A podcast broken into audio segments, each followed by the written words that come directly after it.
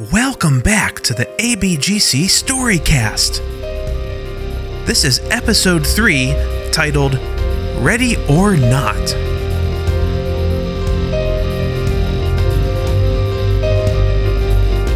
We resume the story in the ABGC Commons area where the alarm is sounding and Tara's telepathy is visualizing Kit on the upgrade lab floor.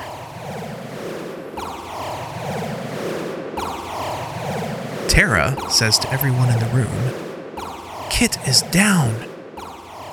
Rico responds, Tara, why didn't you help him? Tara answers, He wouldn't let me buffer anything until it was way too late. I'm sure he was trying to be a tough guy. You know how he looks up to you, Rico. Rico retorts, I didn't ask to be his role model. Tara responds, Well, it's not like he has a lot of choices. Rico barks back, We don't have time for this. We've got to suit up.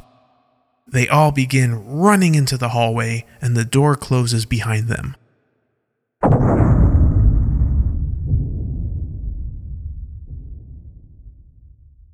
Scene Hallway. The long hallway of the station is lit up by the red lights from the alarm dancing along the metal floor, walls, and ceiling. The sections of the hallway are all similar, with various access panels appearing every so often, pipes along the floor, and conduit mounted within the ceiling. All four members continue running through the hallway while those disorienting red waves of light keep sweeping across their fur and reflecting off of the various metallic bits each member exhibits. Tara says, What about Kit? Rico answers sharply, Well, it's not like he's going anywhere. Tara snaps back, Rico! Rico is the first to reach the doorway on the right and hits the button to open the door. Scene Locker Room. The door opens, giving way to a large room with benches running down the center of its length. All four walls have sections of lockers along much of their perimeter. Between the lockers and benches, there are six large, circle shaped hatches on the floor three on each side of the benches. There is also a small corridor immediately to the left leading to a shower area. Rico enters the locker room first. Immediately on his right is a large red button, which Rico slaps with his paw. The alarm stops, the flashing red light turns off, and all the floor hatches light up with each hatch displaying a number on it 1 through 6. Each team member sits down on a bench and begins to take their boots off in an urgent fashion.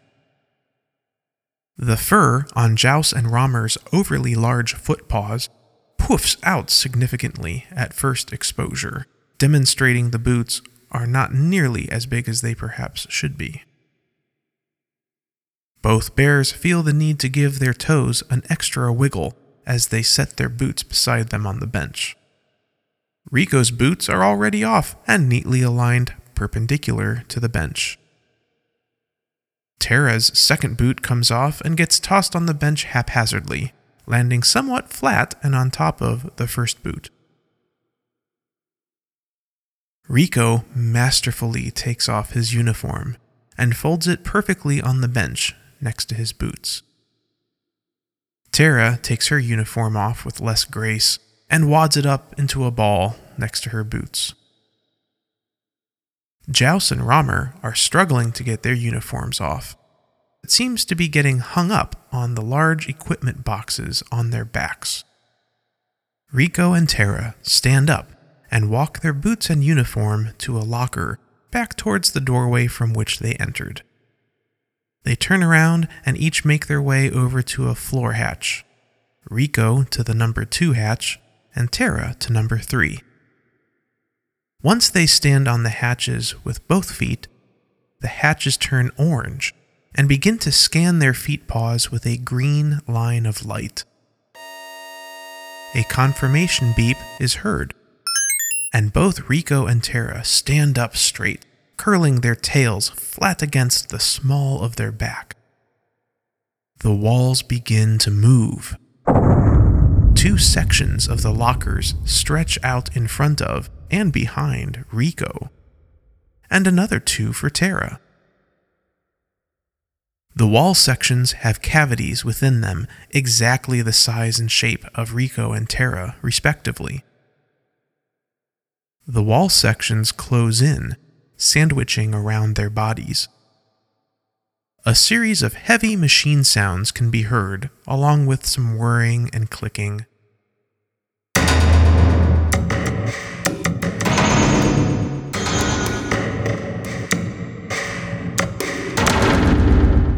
The walls spread apart, then retract backwards, becoming flush with the rest of the lockers once again. Rico and Tara both are now encased in an armored spacesuit. The suits are mostly white, with gray panels over the chest, elbows, shoulders, knees, and shins. The significant curves and features of the suit are outlined in bands of light. Their helmets are asymmetrical. The left half covers their nose and face, leaving just their eyes to see through the visor area, while the right half is an open visor almost down to the neckline, granting them downward view. Below them, the hatches open, and both Rico and Tara disappear into the floor. Scene Elevators. Tara and Rico are encased in single person pods. The pods are shaped like capsules and are mostly transparent, except for the top and bottom of the structure. The pods are traveling quickly through transparent tubes, which wrap around and go through the interior and exterior hull of the station. The shafts are solid with emergency lights in certain sections and transparent in others, especially when outside the station. Tara and Rico both experience moments of weightlessness as the pods zip in, out, and around the station's shape. After a few moments, Rico and Tara's pods slow down to a stop. Scene Hangar Bay. The hangar bay is a massive and busy place. Primarily, the hangar's wide open volume of space is dedicated to a huge runway for spacecraft which enter and leave through the giant launch doors at the far end of the runway. Several six wheeled vehicles are visible throughout the hangar, towing spaceships or shipping containers to and fro. Many of these large cargo containers are stacked and stored on the left of the runway, and above the storage containers, robotic arms are seen through the thick windows working away, giving off the occasional bright spark. On the right of the runway, there are a number of ships of various sizes. The ships are parked on motorized platforms, and small ships are stacked two or sometimes three ships high. Behind the platforms and beams housing the parked ships, further to the right, there's a service area where one ship can be seen with its engine internals exposed for maintenance. In the near side of the hangar bay are a series of doorways. Each door has different colors and markings on it. Two of those doorways open, and Rico and Tara step out. They are greeted by flashing yellow warning lights that reflect off their helmet visors. The floor between their doorways and the runway has already opened up, and two ships are completing their motorized ascent into the spacious hangar. The ships are nearly identical and already face the exit. The two ships are mostly dark blue in color with significant scrapes and scuffs on the worn paint. The wings of the ships increase dramatically in thickness from tip to center fuselage, meeting the roofline and topped with a centralized rear stabilizer. Mounted on the back of each ship is a pair of disproportionately large engines. So much so that without the landing gear, the engines would be the first component to touch the floor. The front of the ship is a much narrower wedge shape with a sleek, transparent cockpit canopy.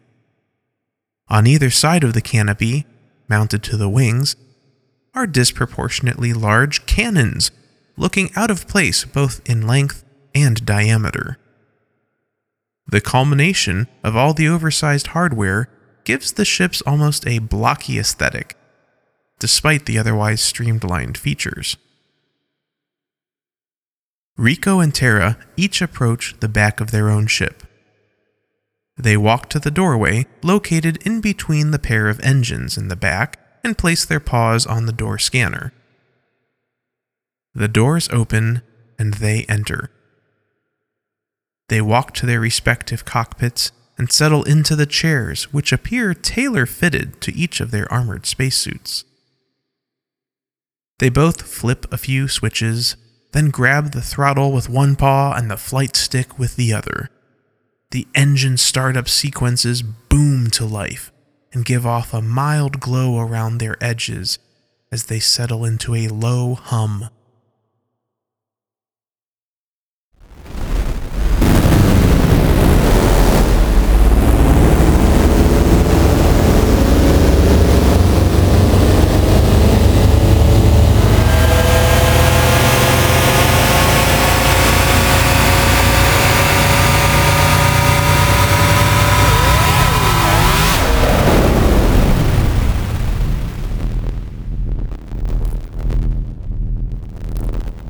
launch bay doors begin to open, and the orange warning lights throughout the runway are now white and illuminating in sequence, pointing the way out.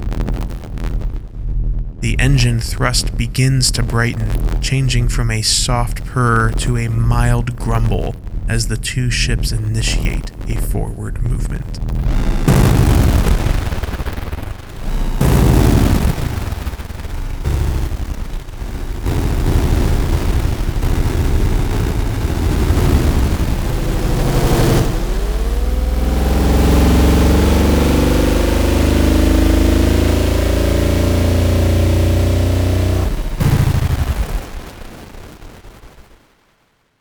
Scene Space Station Exterior.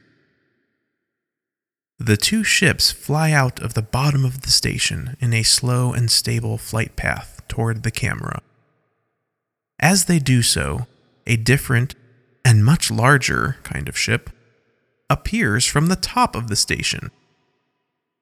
The Goliath of a ship also begins to move toward the camera, but it is a good bit further behind Rico and Tara. As it comes closer, it is easier to distinguish its size, nearly 10 times the size of the two lead ships.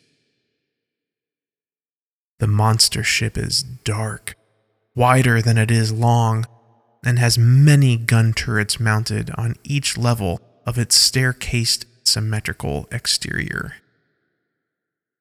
There is also a large satellite dish type object on the front center of the ship.